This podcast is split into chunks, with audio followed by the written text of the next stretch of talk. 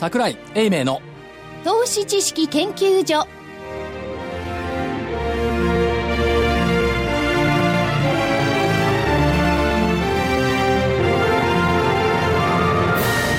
皆さんこんにちは。こんにちは。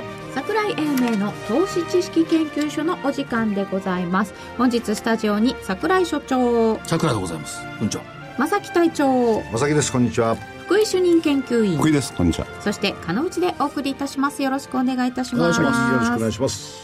えーっと日経平均株価は木曜日。1万6000円台後半のところで木曜日までうじゅうじゅうじゅうじゅしてまいりましたが参りましたね。ところで売売買代金木曜日っていくらだ？1兆8000億です。6日連続2兆円までっていうか1.6.7.1.8ちょ大台は。ちょっとはまで明日明日金金曜日1.9いやいや。で週明けまだ2兆円。でも6日も続いてこんな5月に2兆円割れて去年の年末以来ですよね、昨年12月22日から大納会まで6日連続。大納会とかはしょうがないかなと思いますけど、まあクリスマスとか。しょうがないってこと 人がはいないませんよね。ですけど、年末並みに薄いっていうのはいかがなものかね。というところ。これやっぱりイエレンさんを待ってんですかねサミットは誰も待ってないでしょうけど。共同声明はね。いやイエレンさんを待とうと黒田さんを待とうとまた待つことができるんだから待つ意味がよくわからない、いつも待ってる。永遠に待つのかと、まあとりあえず6月ぐらいまでは待つことになるんじゃないですか。まあね。6月までっていうのはその心は？え？FOMC あまあその前にイエレンさんが何か言うかとか。ハーバードでね、まあ言う？言うっつったらサイレントのギリギリのところで言うんでしょ？まあ難しいですよね、その解釈がね。まあなんとも言えないところですが。でもねところでサミットの話は全然ないもんですよ。ね。サミットでもともと相場動かないじゃん。はい。それ待つ人がいることがよくわかんない。いやーでもあの各国が揃って財政でも出してれば 結果出ちゃいましたからね多分ね。まあこれは木曜日に収録して木曜日ってどうなの？あの木曜日の朝馬鏡を書いててね、懸念は5年ぶりの安値になった人民元の行方って書いたんだけど、やっぱ人民元かな？人民元なんか話題になってないんですけど昨日結構気になりましたけどね、うんででもあの株価自体の水準から見ると3000ポイントぐらいまでぐぐっと戻ったかなと思ったらまた2800の初めぐらいのところまで来てるじゃないですか。上海総合上海株ですね、だからそういうところから見ると、今更人民元っていう感じもしないでもないんだけどね。安値てると思うなサミット呼ばれないし。でもすすねてて自分の通貨を自分で売るんですか？でむしろあの引き上げるような対策に出てますもんね、まあね、うんまあ引き上げるっていうかね。まあいや入れてあげたらとも言えないしね、サミットにですか？うん、入れてあげたらとも言えないし。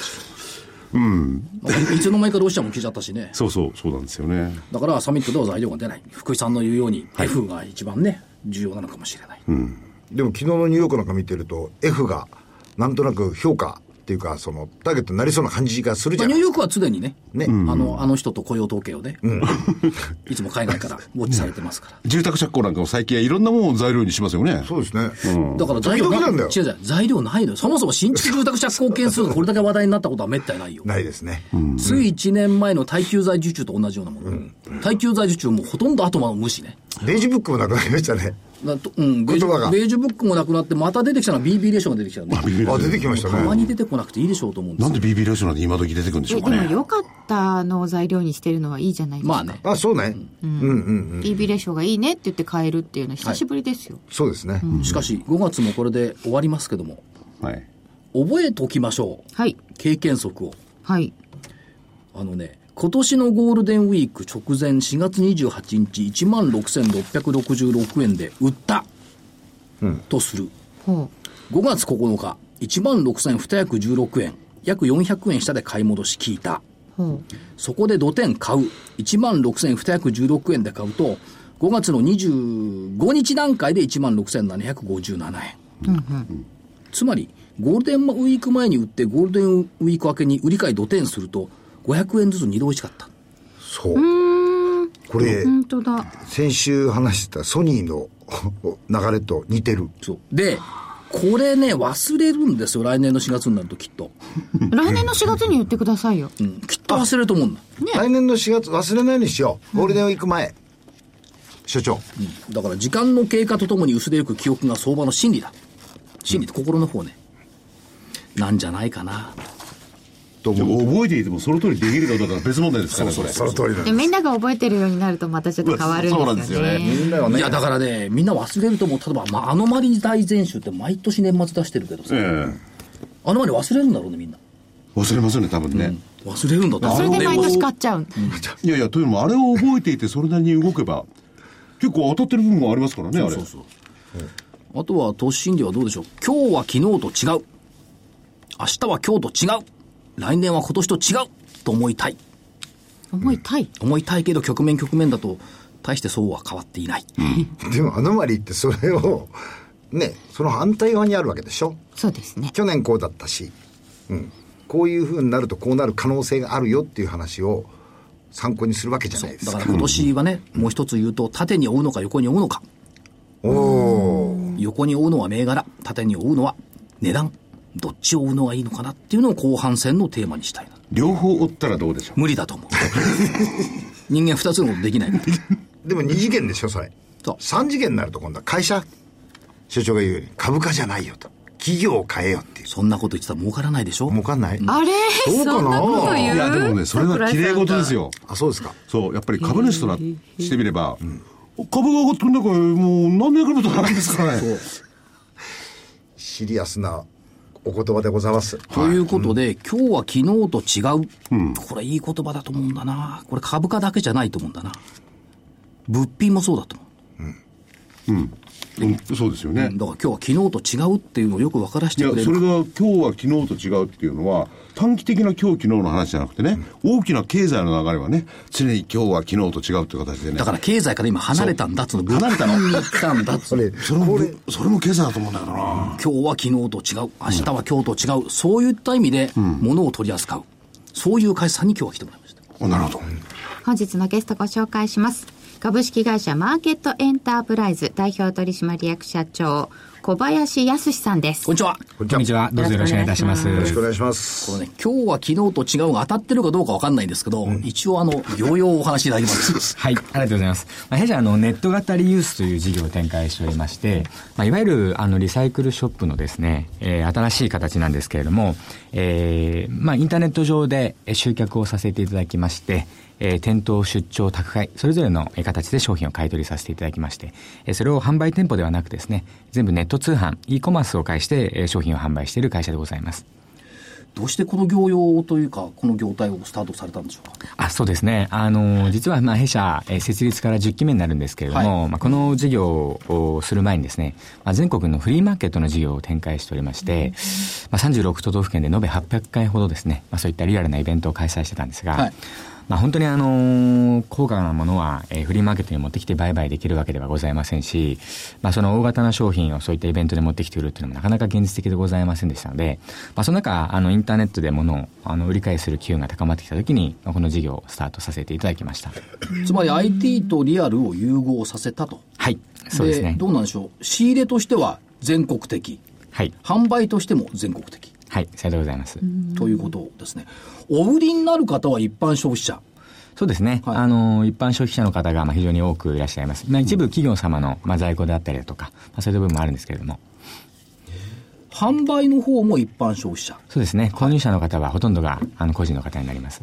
で、販売っていうのは、やっぱりネットサイトなんかで販売されるんですか？そうですね。あの、自社 EC のリリーというサービスと、はいえーまあ、既存のおマーケットプレイスといいますか、はいヤフーオークションだったり、楽天だったり、えー eBay だったり、Amazon と、まあ、非常にそういったところにえー商品を供給させていただいています。そうすそうすると、正木さんの家の中になんて、こう眠っちゃっているような電気マッサージ機とか、はい。よく知ってます。あれは必ず眠ってるんだ、自分家で。あ、そう。欲しいと思って買うけど、永続的に使わないことが多いおっしゃる通り。ような気がする。はい。やっぱ眠ってた。眠ってます。みたいなものが。はいマッサージじゃないかもしかし、売りに出た時に、あんな重たいもんどうするんですか？持ってくんですかはい。あの、いわゆる、ご自宅に眠るですね、そういったあの価値ある商品を、まあ、売却しようと思ったときに、まあ、弊社の、まあ、インターネット経由、並びに電話でですね、お問い合わせいただきますと、はいあの、概算で金額を事前にお伝えする仕組みを提供してますので、はいまあ、そちらでご納得いただけた場合に、宅配、宅配で商品を送っていただくのが約半数。はい残りの半数はですね、えー私どもが出張にお伺いさせていただいたりですとか、えー店頭にお持ち込みいただいて商品を買い取るという形になっております。そうすると、ああ、まさきだけど、ってこう偉そうに電話来るじゃないですか。はい。で電気マッサージ機があるんだけど、はいでコンタクトセンターにこう電話すると、はい。あの、大体査定の値段を教えてくれる。そうですね。あの、そちらのメーカーの型番であるですとか、まあ、使用状況なんかをご確認させていただきまして、えー概算で金額を、あの、お伝えさせていただきまして、えー実際に実物を見たときに、えーまた正式な金額をお伝えするんですが、まあ、その相違はほとんどないような形で、えーご提供できてます。あとこれ、リユースセンターっていうのが御社展開されてますけども、ここで一括管理。はい、おっしゃる通りです。今現在、あの、神戸と仙台を新設しまして、はい。えー全国に8拠点の、えーその古いフィルメントなリユースセンターを、はい。えー展開してます。東京、横浜、埼玉、名古屋、大阪、福岡、プラス神戸と仙台？はいですね。そうです。で、8カ所ということですけども、どんなものを取り扱うと考えてよろしいんでしょそうですね。あの、いわゆる総合のですね、まあ、リユースになりますので、えーまあ、家電ですとか、はい。えー楽器であるですとか、えーカメラとかですね、まあ、フィギュアとかですね、はいえーブランド商品ですとか、まあ、本当にあの、多種多様な、あの、商品を取り扱いさせていただいております。これあの、釣り具ですとか、はい。ゴルフクラブですとか、はいこれもいらないっちゃいらないこともあるのかな？鉄道模型ですとか、はい。楽器ですとか、はい。自転車、もろもろ、パソコン、なんか、そうですね。はい。あの、ご自宅に眠る、その価値ある商品といいますか、はいまあ、30代、40代、50代のえーお客様からおあのお問い合わせいただくことが非常に多いんですけれども、そういった集められた、あの、趣味嗜好品のものですとか、まあ、買い替えの需要ですとか、まあ、そういう時に、まあ、弊社を利用してくださることが非常に多い状況になっています。大体月間の件数で、買取依頼の件数でいくと3万件弱。そうですね。あの、現在は、あの、3万件ほど月間いただいております。3万件弱って、1日にしたら1000件。平均すると。はい1000件弱。が、コンタクトしてこられる。はい、そうですね。あの、全国からですね、多種多様な商品が、あの、月間で3万3件100件100件？だって365日あるとすればさ3万件でしょ？月間よ月間月間月間だから月間か30で割るんだからあ30 1000件ですよね。はい、1日あたり約1000件ほどはいご依頼いただいております。これ多分ポイントはですね、あのーたくさんの方がコンタクトされてくる、そして販売はネット通販みたいなところ、ネットショップに行っているってことで考えると、目利きとプライシングだと思うんですけども、はい。ここって、ミソだと思うんですけど。はい、おっしゃる通りですね。まあ、今までは、あの、従来目利きというものが非常に大切だったんですけれども、まあ、インターネットで商品が売買されるようになりまして、えー今いわゆるそのネット通販での過去の、えー落札の履歴のデータであるとかですね、はい。あの、現在、新品の価格比較サイトのデータなんかのデータ連携なんかをさせていただきまして、今インターネット上でこの商品が大体いくらぐらいで売れるだろうと、はいそういう見込み値をですね、まあ、自社で、えーまあ、査定、鑑定できるようにしておりますので、えーまあ、そういった、えー部分が、まあ、弊社の強みとなってですね、えー金額のプライシング、目利きというのができるようになっています。だからね、これ、売る方ね、まあ、使ったものななんなりを売る方としてもね、見ように安く買い叩かれるんじゃないかっていうのは常に疑念が残るんですよね。はいそれはないわけですよね。そうなんですよ。あの、弊社の場合、事前に金額をお伝えするというのを業界で初めて、まあ、提供した会社になりますので、まあそこでご納得いただいた上で、えー商品を宅配で送っていただいたりですとか、えーご納得いただいた上で、えーお持ち込みさせていただいたり、お伺いしたりという形になりますので、そういった部分では、あの、消費者の方にえー安心してご利用していただけるかなと思いますね。これじゃあ売る方より買う方が多いんじゃない？いやいや、そうですね。とにかくね、売る方はね、あの、今までの業態でいくと持ち込んだりなんかするじゃないですか。はいよく、こう、路面店にあるようなとこ、はいめんどくさくてね。だからついつい粗大ゴミにね、あの、こう、剣を買ってきて、貼って出すって。もったいないの結構出すんですよ、僕の場合には。あそんないいものたくさん残ってるんですか？まあまあ、でもねね確かに今までだと面倒くさいってのはありますよね。ありましたねうん。十分に僕なんかも使えるようなものを出すケースはありましたよね。ただその自分のとこまで取りに来てくれる。で、なおかつ、それに合理的な値段がついて買い取ってくる。となれば出しますよね。福井さん今直近のところで一番あれなのは新しいもの買いたいから古いものを売ろうとしてません？まああの、私の方の、あの、うちのお面積にも限度がありますので。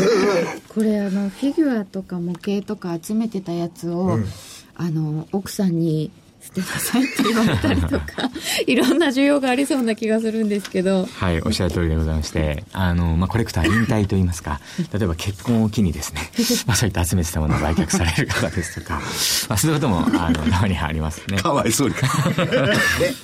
で昔だったらあの「いい仕事してますね」とかいう人しか値段が分からなかったのが、過去の落札価格なんかから合理的に値段が分かるっていうのは面白いですね、はい。あの、やっぱりそういった、あの、価値ある商品にですね、あの、金額をしっかりと、あの、つけれるというのがまあ非常に大きな特徴で、まあ、再販価値がどうしてもインターネットで販売をしますので、えーなかなかあの全てが取り扱えるというわけではないんですけれども、まあ、気軽にお問い合わせいただければですね、まあ、会社に金額がすぐにお伝えできるという形になってます。お。販売できないものもあるんですか？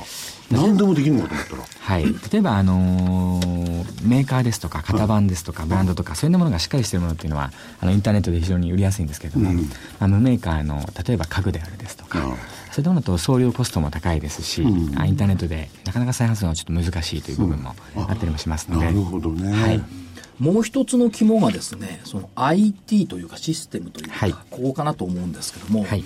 えーここがね、よくわかんないです。よ。リスティング広告運用に、はい。コンテンツマーケティングの要素を加え、効率的に買取依頼を受領する。わかんねえなこれは具体的にどういうこと？どういうことなんでしょうか？はい、ありがとうございます。まあ、弊社が弊社があの買取専門のウェブサイトをですね、はいまあ、現在26サイト、まあ、インターネット上で展開をしておりまして、またあの比較サイトも3サイトほど展開をしているんですけれども、あのお客様のニーズがですね、まあ、商品、うん、軸で、えこの商品を売りたいという方もいらっしゃれば、はい。まあ、引っ越しを機に商品を販売、売りたいという方もいらっしゃれば、まあ、そういったあの機械需要といいますか、まあ、そういったものもありまして、えそれぞれお客様のニーズが異なるんですよね。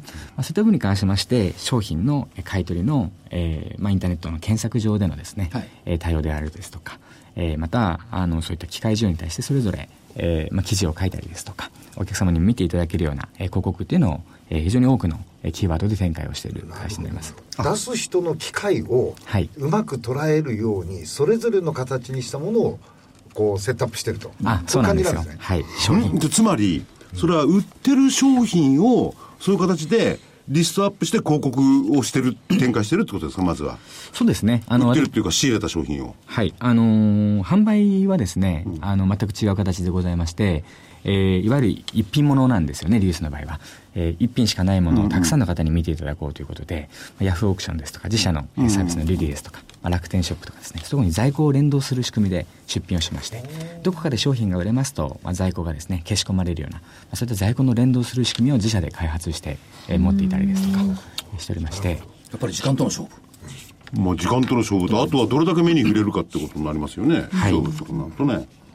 あともう一つちょっと買い取りとか戻ります。と、買い取りのアライアンスっても結構おやりになってますね。そうですね、はい。まあ、昨年の6月に東証マザーに上場させていただいてからですね、あのいろんな企業様とのアライアンスが増えておりまして、例えばあのヤフーさんとヤフー買い取りと、はい。い、うのでご一緒させていただいたりですとか、えーまあ、昨年はですね、えーリクルートさんのポンパレモールと、えー合同企画をやらせていただいたりですとか、えー住宅のホームズさんとですね、えー引っ越しの際には商品を売却しようというような、えー形をですね、えーコンテンツで提供させていただいたり、えー現在はあのコープさん、生協さんですね、はいえー10都道府県で、えー広告を出させていただいたりですとか、まあ、そういった提携が、えーどんどんと進んでいる形になっております意。外と面白いのはね、クレディセゾンの永久不滅 .com ポイントサイト内のはい買い取りサービス。はい。がん。ポイントを買い取るんですか？ポイントサイトのの中での買い取り。あ、そうです。まあ、ね。要するに物をそこでポイントサイトの中で買い取るってことだね。いわゆるあの一括してインターネット上でですね、商品の売却依頼が出せる会社というのがあまりあの全国的、網羅的にはありませんでしたので、そういったあの弊社の特性上、まあ、インターネット上でえー会員を抱えていらっしゃる企業様ですとか、えーたくさんの、えーアクセスを持っていらっしゃる企業様との提携が進んでいる形になっております。で意外と興味深いのがアイスタイルとか、なんですか？はい。化粧品。これは一部あの美容機器の買い取りなんかの部分でですね、えー提供したりとか、そういった部分もあります。そうかインアウトをそれぞれのチャンネルニーズに応じたものにこうマッチするような形で作ってるっていうことなんですねはい、さようでございます。あとこれ、どんどんどんどんその業務が拡大するとデータベースができてきますよね。このデータベースってやっぱり活用できますよね。どうなんでしょうか。おっしゃる通りでして、まあ、通常のあのデータベースとちょっと異なるのが、まあ、状態が違うデータベデータが溜まってくると、まあ、弊社でいうと、えー買い取りのご依頼で月間3万件、商品の購入で月間1万5千件強という形ですね、4万5千件もの、まあ、ものを売りたい、買いたい方のデータが、とどんどん自社に溜まり込まれている形になっておりますので、まあ、これがよりどんどん査定の精度が上がったりですとか、えー、まあ販売をする際の気をつけるポイントなんかが、まあ、自社でどんどんデータが蓄積されて精度が上がっていってるという形になってます。だからどんどん溜まっていくということですよね。それから、これ、一気通貫のオペレーションシステムということをおっしゃってますけども、つまりコンタクトセンターっていうのとリユースセンター、はい。つまり仕入れと販売等々、はい。一気通貫でいっている。そうですね、まあ、弊社の場合その依頼をいただくウェブマーケティングからですね自社でコンタクトセンターを持ってえー全国の拠点を持って e コマースまで、まあ、一気通貫でですね全てえー自社内で、まあ、IT のシステムの開発までですね、まあ、自社で行っているような、まあ、そういう形になっておりますで、買い取りの方はね、どう考えても、まあ、言葉はあれですけど、買い戦うわけですよね。なるべく安く仕入れるわけですよね。いわゆる通常の、あのー今までの従来型の、えーお店よりはですね、やっぱりあの状態の販売の回転率が非常に高いっていう強みがありまして、通常のリユースのショップの回転率、在庫の回転率が年間4回転から6回転と言われてるんですが、まあ、弊社の回転率が年間12回転と、まあ、非常に早いサイクルで、えー商品を回転することができてます。まあ、その分ですね、えーより価値のあるものがたくさん集まっていますので、お客様に還元も、還金、換金もですね、えーより多くできるような体制まあ、を整えて、買い、買い叩くって感じじゃないわけですね。で、はいですプラス、じゃあ、売る方のあれになったら、それはオークションみたいな形で、こう、買い求めるんですか？はい、あの商品の売却、販売に関しましては、うん。あの在庫の連動する仕組みになっておりまして、オークション向きの方がいい商材に関してはオークション向きと、えーワンプライスで出した方がいいものに関しては、あえーなるほど。ワンプライス向きという形で連動しているという形になっておりまして、はい。まあ、より、あのー販売の方もそうですね、えー商品をえーより欲しいと思っていただける方にお届けできるような形にしております。うん。システム合理的だな。うん。で全国に拠点展開してるからお客さんの換金ニーズに迅速にスピーディーに対応できる、それからこれがなんなんかすごいと思うんですけど仕入れから販売に至る全ての業務プロセスを明文化はい、そうなんですね。業務マニュアルスタンダードブックを作成ナレッジを標準化でこの業務マニュアルって社長800ページもあるんですよはい、おっしゃるとりですね。それはまあ、中側の話ですよね。そうなんですいやだから我々利用者にとっちゃ。でもそういうことで、まあ、あの、なんつうのかな、その、レベルが皆さん、標準化されている？要するに、人的に値段がつけられるんじゃないよってことにつながりますよね、これ。いわゆるあのリユースは1.6兆円という大きいマーケットがあるんですけど、あのシェアを5%持ってるようなマンモス企業がいないようなですね、非常にあのそういった参入はできるんだけれども、スケールするのが非常に難しいというマーケットですので、まあ、それをあの一気通過の業務マニュアルとですねシステムのところで、まあ、構築できたというのが非常にいい弊社の強みになっているのかなで、と今後ね、例えば、それは、まあ、そういう1兆何億もあるんですけれども、それは町の骨董品屋さんも集めてですよね。はい、おっしゃる通りです。例えば他の企業はこれは儲かるよと。実際大手もあるじゃないですか、リユースの。はいお、追っつこうと思ったりなんかしたら、これ社長のところっていうのはその全国何カ所でしたっけ？その、8カ所8カ所。はいこれはシステムなんかも含めて、結構な投資をしたんでしょうね。そうですね、あのーシステム投資に関しましては、まあ、随日、あのー今でも、現在でも、まあ、進めている形になりますし、まあ、拠点に関しましては、あのーそうですね、えーまあ、先ほど、今回も、あのー神戸の方と仙台の方で拠点を開設して、まあ、日本には、あの、政令指定都市20都市ございますので、えーこれからもですね、まあ、投資は加速していきたいなとえー考えております。これ今、社長、い1兆6000億円の市場とおっしゃいましたけども、はい。これ、国策的に考えて、はいその、エコとかもったいないっていう意識高まってきてますよね。はいで、御社のアン、御社というかそのアンケートなんか見ても、特にその20代とか若手の方々はいっていうのは、その、リユースとか中古品としての引き渡しを想定して、物を消費するはい。ことが増えてきている。へえ最初から考えてそうなんですね。これがね、えっ、とね、50歳以上になるともう大半がそんなこと考えてない。はい。特に60以上になると74%が考えてない。ほほところが20代だと30%、30代だと31%が考えている。はい、あのいわゆるもったいないエコというよりはもう賢い消費というんですかね、あのそういうことを考える方が非常に多くなってまして、まあ、あの量販店でも価格を比較して購入するですとか、まあ、これぐらいだったら傷があるものでもいいかとかですね、えこんだけ価格差があるんだったらあの買った落ち品で全然いいんじゃないかとか、今日はまあプレゼントだから新品にしようみたいなそういう選択肢になってきてまして、まあ、レンタカーと同じようにですね、まあ、シェアハウスに住んだりですとか、まあ、そういう形になってきました。特に商品でいうと、あの新しいスマートフォンをご購入するときに、えーまあ、自分の持っているスマートフォンを売却して、まあ、差額いくらで買えるよねみたいなですね、そういう発想で新しいものを購入したりする方も非常に増えてきていますね。ということは、マーケットが伸びてきていますから、その従来あった福井さんがさっき懸念したようなリユース品に対する不透明感、不安感、これがあ払拭されてきた、ということで、安心安全が付与された、はいということですよね。そうですね。ちなみに、使わなくなったブランド品が自宅にある人、54%。わかる。ああ、あるでしょうね。さらにすごい。使わなくなったパソコンや周辺機器が自宅にある人、60%。その通りだ。マーケットはまだまだ伸びていく。で、かつ、やっぱりインターネットっていうのが大きな存在ですか？おっしゃる通りですね。まあ、リード市場は年率8%で、えーずっと成長している、あの、成長産業ですし、まあ、インターネットを絡めることによってですね、まあ、より多くの方に全国的に、まあ、商品のサービス、えー提供できるようになってます。これが本当の IoT を実感できるんだよ、俺たち。うん、IoT? IT 用か。インターネット・オブ・シングスです。ああ、インターネットね。まあまあ、そういう意味でね。やってる？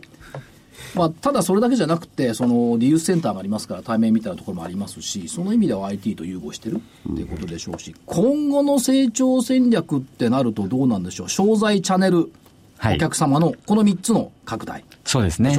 まあ、わかりやすく言うと、水平展開でエリアがどんどん、えー対応のエリアが増えていきます。また、あの、取り扱い、私どもまだしてない商材も、えーありますので、こういった商材をですね、えーどんどん開発しまして、えーより取り扱えない商品というのを減らすことによってですね、多くの需要を取っていきます。また、あの、海外の方からあ商品をご購入したいという意向も非常に多く増えてまいりましたので、そういった越境の EC の対応をさせていただいたりですとか、まあ、より安心感を提供した、あの、買い取りのサービスとかですね、そういったものをこれから広げていきたいと考えています。どうなんでしょう、新たなサービスというふうに考えていいんじゃいいんでしょうか？そうですね。あのー当然、そういった越境 EC なんかはですね、あの、メイドインジャパンのものを安価に買いたいっていう、海外の方非常に多くいらっしゃいまして、まあ昨年もあの爆買いが流行語大賞の中ですね、あの流行語に入ってましたけれども、非常にそういう意味では、あの、海外の方が増えていってます。まあこの IT× リユースと言いますけれども、IT× リアルでですね、えーまあ例えばレンタルですとか、まあ、リペアとか、まあそういったあのシェアリングエコノミーっていう言葉が最近あるんですけれども、まあ、そういったあの賢い消費をですね、まあ、これから広く広域でできるようなえーサービスもこれから開発していきたいというふうに考えております。時流というか時期には合ってますよね、やっぱり。ってる。賢い消費環境という意味では。それで5%以上のシェアを持ってるところがマーケットリーダーがあまりいない、8%の成長率ってすごい成長率ですよね。すごいですよね。マーケット全体の、うん。だから、あの、なんか、政府とかそういうところがね、需要の喚起策を考えるなんて言ってんじゃないですか。やっぱり需要の喚起ってこの部分にありますよね。やっぱりリユース市場がね、一番僕は理由、あの、需要喚起できると思うな。で、日本人はその、何でも新品じゃなきゃいけないと今まで思ってたじゃないですか。でもアメリカ人なんていうのは、もう、できれば安いもん、人が使ってるのは関係ない。使えるものはとことん使う。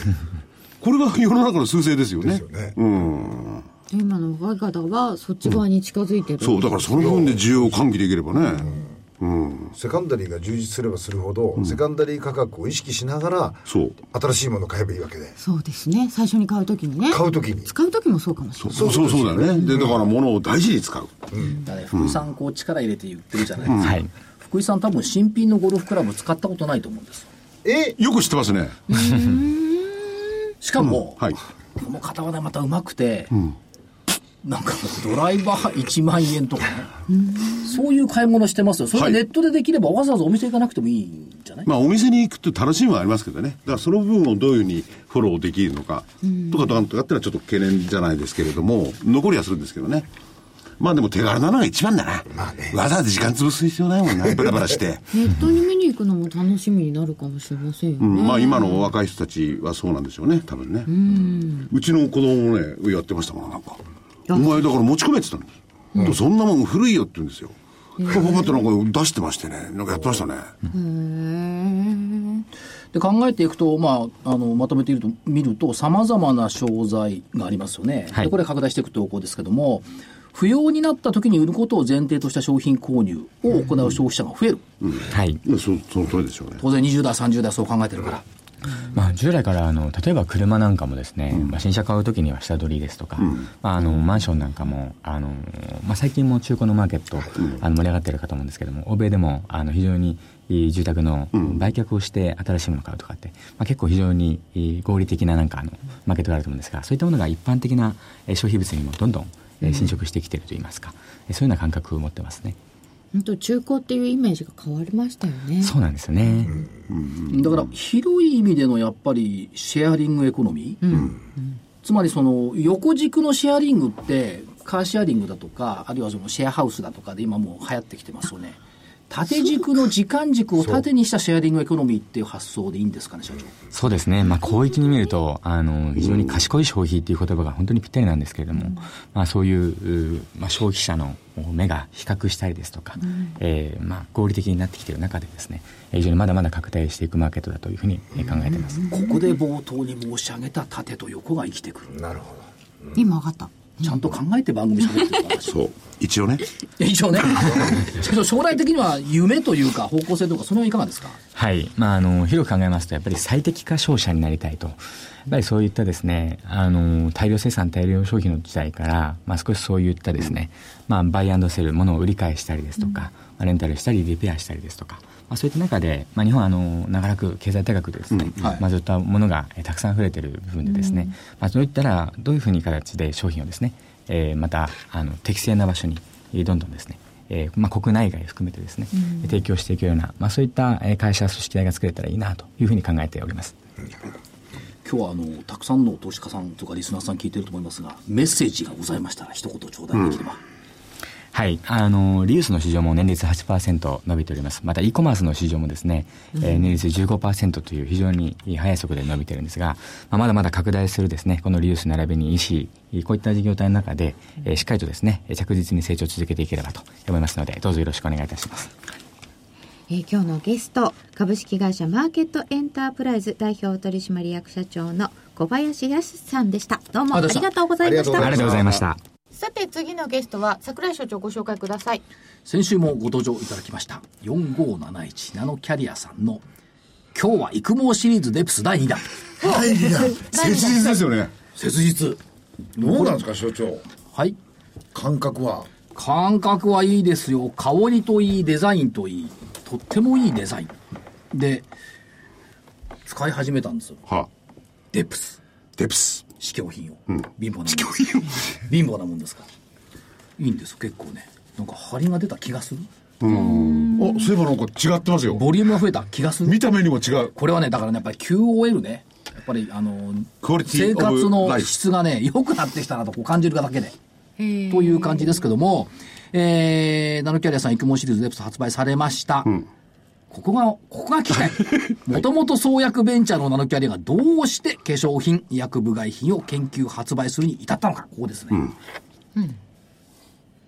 なぜかな？はい。化粧品事業部安岡です。よろしくお願いします。あお名前の紹介 えっと、もうは、はじめにですね、あの、もともと、あの、ナノキャリアの技術のミセルカナノ粒子っていうのは、あの、抗がん剤などのですね、薬剤を包んで、幹部に届けて、その場で、あの、とどまって、ゆっくりと薬剤を効かせるっていうことができる技術なんですね。で、ただですね、医薬品の開発といいますと、あの、患者さんのところに届くまでにですね、開発期間がすごく長くてですね、10年、20年っていうふうにかかってしまいます。で、このせっかくですね、あの、素晴らしい技術をですね、より身近にあの、早く知ってもらいたいということで、えっ、と、この化粧品に応用したというのが発端になってます。でもい以前はエクラフチュール、以前ですか、エクラフチュールがまず女性用、輝く未来をあなたのあれはおお肌ですよね。お肌。はい手放さない人多いんです、これね。あれがナノミセルという技術があってですね。詳しいです詳しいですよ。あのね、本当にね、俺必要なところにとどまるんですよね、その技術で。で、それはね、すべてのね、えーこういう育毛だっていうんですか？商品っていうんですか？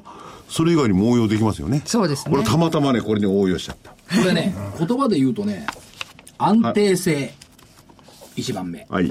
2番目、浸透性。はい。3番目、貯留性。貯留性ってどういう意味？えっと、そこにとどまるということです。とどまってはい。安定して浸透してとどまってくれる。はい4番目、除法性。これ難しいな、これ。徐々にこう放出してくれる？ほほほほ。あの、ミセルというのが、イメージとしてはマリモみたいなイメージでして、その中に薬剤を包み込んでマリモのような形状になって、で少しずつその糸がこうほぐれていって中身を少しずつ出すっていうようなイメージを持っていただけると分かりやすいかなと思うんですけど。これね、あの、育毛剤で育毛商品っていうのは高いじゃないですか。で、こう、ポーって作るでしょ？英明が。はい英明所長が。そうするとつ、あの、すぐ頭洗ったらなんかどっか行っちゃうんですよね。多分。で、それをじっくりといいとこまで染み込んでくれて、え貯蓄ってんですか？そうしてくれればいいですよね。あ、あ潮流だ。食べるの好きだからね。あいやいやいやで、え5番目が持続性はい、うん持続性。ということですね。で、どうなんでしょう、育毛っていうと、育毛剤の1本ぐらい、まあ40過ぎた我々持ってますわね、50過ぎてますけど。いや、あんまり私はちょっと思ってないですけど。で、危機に直面してるんですからね。必要なんじゃないかなと気もするんですが、どうしてこのナノキャリアのデプスは、4つの製品のシリーズ展開なのか。つまり、普通育毛剤なら育毛剤と思うじゃないですか。はいシャンプーがあって、トリートメントがあって、はいで、えー何この浸透液があって、エッセンスがあって、で、育毛剤って4種類になって、これなんでですか？はい。えっと、ナノキャリアの化粧品事業部の森森下と申します。とデプスでは、頭皮の健康や環境を整えることが結果的に育毛につながると考えています。えー健やかで、あの、健康な頭皮でなかったら、せっかく素晴らしい育毛剤を使ったとしても、その結果の出方にどんどん差が出てくると考えています。なので育毛剤を使う前段階のお手入れをたて大切にしていただいて育毛できる環境をまずは作っていただこうそういう考えでこの、えーデップスのシリーズ4製品使っていただきたいなと思っておりますつまり頭を洗うところからものを考えて行動しようと。これ所長、有機栽培みたいな感じですよ。栽培。いい土を作ってですねは、いい肥料をやって、いい環境を整えれば、いい製品ができるんですよ、そうですか。頭皮は川ですか？あ、土ですか？頭皮は川だ。土ですか？それ土壌ですよ。土壌、はい。まあそうでしょうね。でしょ？はそこから芽が入るんですか？ら。と、何？とはいデプスは4つの製品から成り立っているので、その使い方をフォーパートシステムという名前で呼んでいるんですが、はい製品はシャンプーとマッサージトリートメントとエッセンスと育毛トニックの4製品の構成になっています。はい。はい。だからこれ、シャンプーで汚れ取り除く、で、あ頭皮の水分バランス整える、エッセンスがトニックの効果のアシストをする。さっき正木さんうまいこと言ったね。頭は土だよ。はい。い。でね、でも、あごめんなさい。あの、シャンプーはね、別にとどまる必要ないですよね。どこでその、ナノキャリさんの、ナノキャリアさんの一番の技術がこれ発揮されてるんですか？シャンプー落とすんでしょ。綺麗にする。これエッセンスでしょエッ。センスか。シャンプーはだから頭が土だったら、シャンプーで、この小石除く、トリートメントで耕す、で土をホクホクにする。そんななんのかな？頭ホクホクになるでしょ、で水やって栄養を与えて芽が出てくるって言ったところだからエッセンスはどうなの？この栄養を与える手前のそうですね。あ、なるほどね。要はあの整ってない土に、あの肥料を与えても、なかなかいい芽が出てこない。というところで、うん。あのまず土をしっかり整えて。いや、そ、そこでも、ナノキャリアさんの技術がなんかあるわけですか？はいそうシャンプーから。シャンプーから始まりましてあのトニックまで。いや、シャンプーでは例えばね、はい。どこにそのナノミセルとかそういうのを使使われてるんですか？ななんかそれあるんですか、シャンプーは。なんでシャンプーにそんなこと シャンプーは前段階なのいいですか、はい。言いたい僕多分こうだと思うんですけど、シャンプーやってトリートメントやってエッセンスを入れて、女性のお化粧品でもなんか塗る前にこう爆発させるような効果を高めるようなものがあるじゃないですか。爆発じゃない。導入液。そうです導入液です。そうはいいうイメージがこの3つだと思うんですよね、この間聞いたらね、あの通常のシャンプーっていうのは髪の毛なんですって。はい。ところが今回の、あのキャリアさんが出したのは頭皮、頭皮をまずきれいにする、ここのところにねポイントがあるらしいです。じゃあそのシャンプーのところの話から伺いましょうか、あはい、シャンプーですがあの先ほどおっしゃっていただいたように通常のシャンプーはどちらかというと汚れを落とすという機能は目的は一緒なんですけれどもあの肌にというよりかは髪の汚れを取り除くことに特化しているためこれで例えば地肌とか体を洗うとちょっとヌルヌルした感じが残ると思うんですね。はい。だから我々ほらあのズボラだから髪の毛洗って終わっちゃうのよ。そうじゃないんだって。頭皮を洗わなきゃいけないんだよ、そっか。髪の毛と一緒にシャンプーで体も洗っちゃうからね、僕は。そう。だから髪の毛じゃなくって頭皮の汚れを落とさなきゃいかんらしなるほど。でテープスのコンセプトであるはい。頭皮をこう耕すというか育毛し、の土台を作っていくために、シャンプーでは髪を中心にというよりかは頭皮地肌を洗うことを第一優先に考えて処方設計しておりますそれとまたズボラな我々がやらないトリートメントってやつ？なるほど。これはどういう意味合いがあるんです？かいやずやんないいやいやいわゆるこなかなかねのリンスとかトリートメントってやつ？ああれもねしないんですか？しませんよ邪魔くさいか？らああのね男性結構多いんですよ。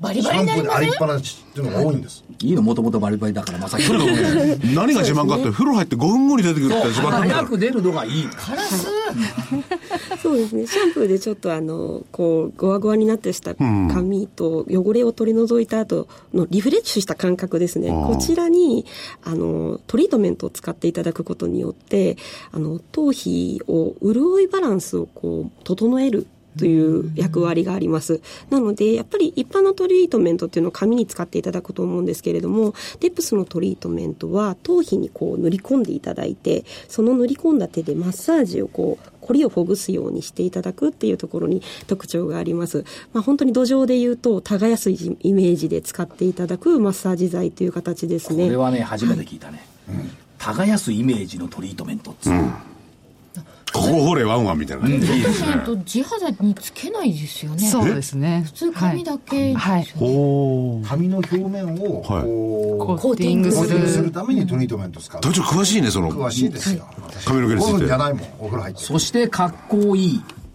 ねパッケージのエッセンス。これは何ですか？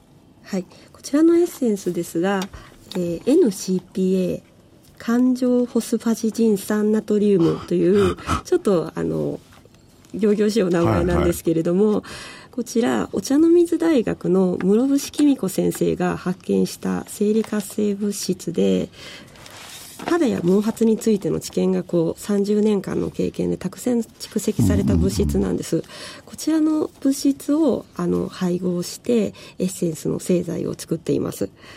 でこちらの製剤に関してはこの後使う育毛剤の効果を最大限引き出していただくためにブースト効果というあの導入するための力ですね、そういった効果を期待されています。そして最後の育毛剤トニック医薬部外品。これはどうなんですか？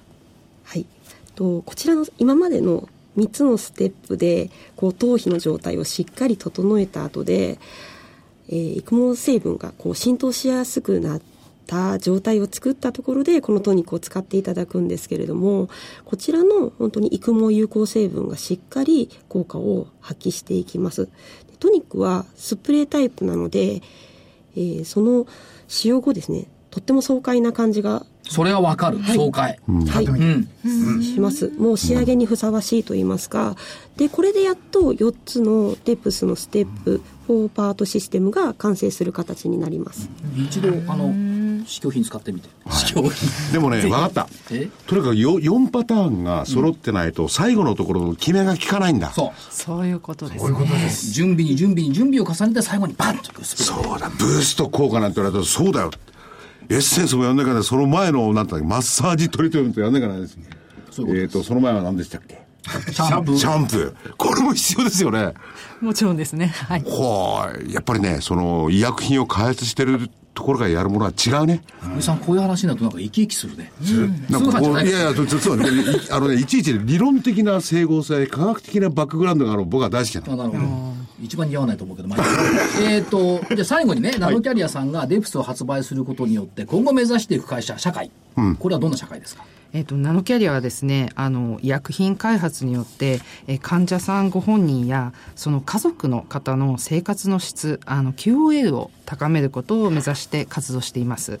で同じようにですねこのデプスシリーズをご使用いただいて、えっとその生活の質である QOL を高めて、あの全ての方々がですね若々しく元気に過ごせるような社会となるようにあの頑張っていきたいと思っております。その通りですよね。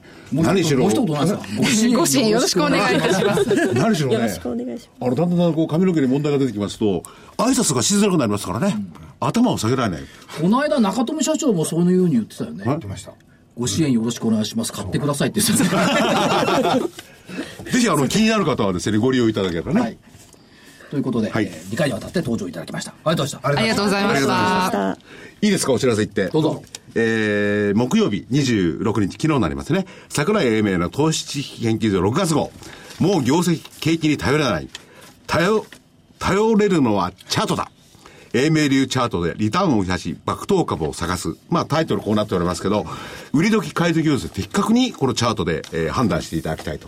で、えー英明所長と言いますと、チャートもともと関係ねえんじゃないかなと思ってる方がいらっしゃると思うんですけども、やっぱり、あのー売り時、そして買い時、まあそれは最大のリターンを増やすポイントだと思うんですけれども。銘柄は足で見つけてきて、タイミングは経線で測る、ええみたいな感じですかね。ね、それのお第1弾、えー7月号ではこの第2弾やりますけれども、ぜひそのチャートをどういうふうに売り時、買い時を探るのに、えー活用するかということを、この DVD で、えーじっくりと学んでいただければ助かります。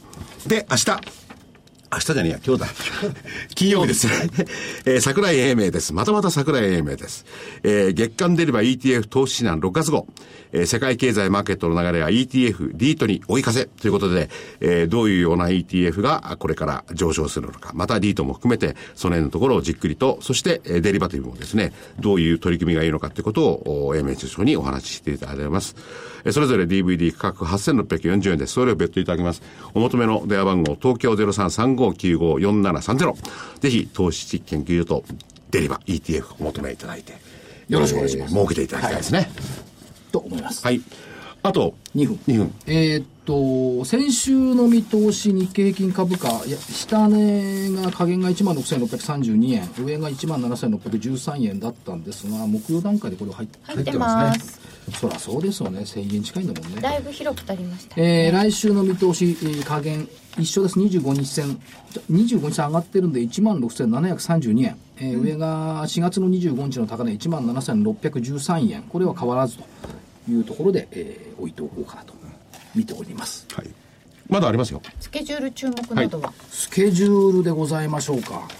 6月入りますよね。はい、で、えっと、来週で見ていくと、まあ、サミットが終わる、それから月曜日がメモリアルデーで、えーニューヨーク3連休になってきますね。それから、月末、ケースシラー住宅指数、はい。注目する？しないよね、あんまりね。いや、でもあの、着工件数が増えてるとなると、その辺も注目したくはなりますよね、まあ思わず。1日水曜日が1、3月期の法人統計、それから ISM の製造業とベージュブック、中国製造業の PMI と。意外と1日、あと国会終わるから、ここで消費税、そこですよね増税延期って出てくるのかどうかって、これ一つのポイントですよね。で、2日の木曜日が ADP の雇用レポート、それから OPEC 総会。はい。またイランがどうするのっていうのがありますね。3日の金曜日が雇用統計と ISM の非製造業といったところですから、また3日の金曜日にかけて雇用統計祭りを繰り広げるのかな。先月は16万人台だったですよね。そうですね。で、これが良ければ、6月 FOMC 金利引き上げ？みたいなところが出てくるんでしょうかね。ねなるべく早く引き上げた方がいいのかもしれないですね。もう一つはね、えっ、と、5日の日が新月。それから6日の日からイスラムラマダン入りになってきますんで、な7月7日までイスラムはラマダンに入る入ってくる。昼は物食べられない。夜は飲めや歌えない。大騒ぎ。で、6月は10日がメジャー S q 控えてますから、出来高が2兆円いつ超えるか。というのが一つのポイントになってくるのかなといねう感出来高がじがしますね。ちょっと増えてくんないと、面白くないですよね。だからマーケットもほら、あの髪の毛みたいに耕かなきゃいかんでしょ。土壌を耕すようにマーケットも耕す。まず、シャンプ。ー、シャンプーからやっていただかないとね。シャンプーっていうのは、いいものと悪いものをより分けるとか、そういう作業も含めてね。選択しなきゃいけないんだ。そう、選択肢洗ってから耕す。そうですそうか、日本のマーケットは今まで現れたことないもんな、あんまり。そういうことになると、洗礼を受けてるね、。あのあの、あれですね、物色対象銘柄がガラッと変わったりなんかして。ね私ねえ。じゃあみんなでしょうがない。はいデプスを塗ろう。マーケットに。使おうあ使おう。マーケットに。そう、フォーステップ。フォーステップ。フォーステップですはい、いい言葉でした。はい。それでは皆さんまた来週失礼します失礼します失礼します。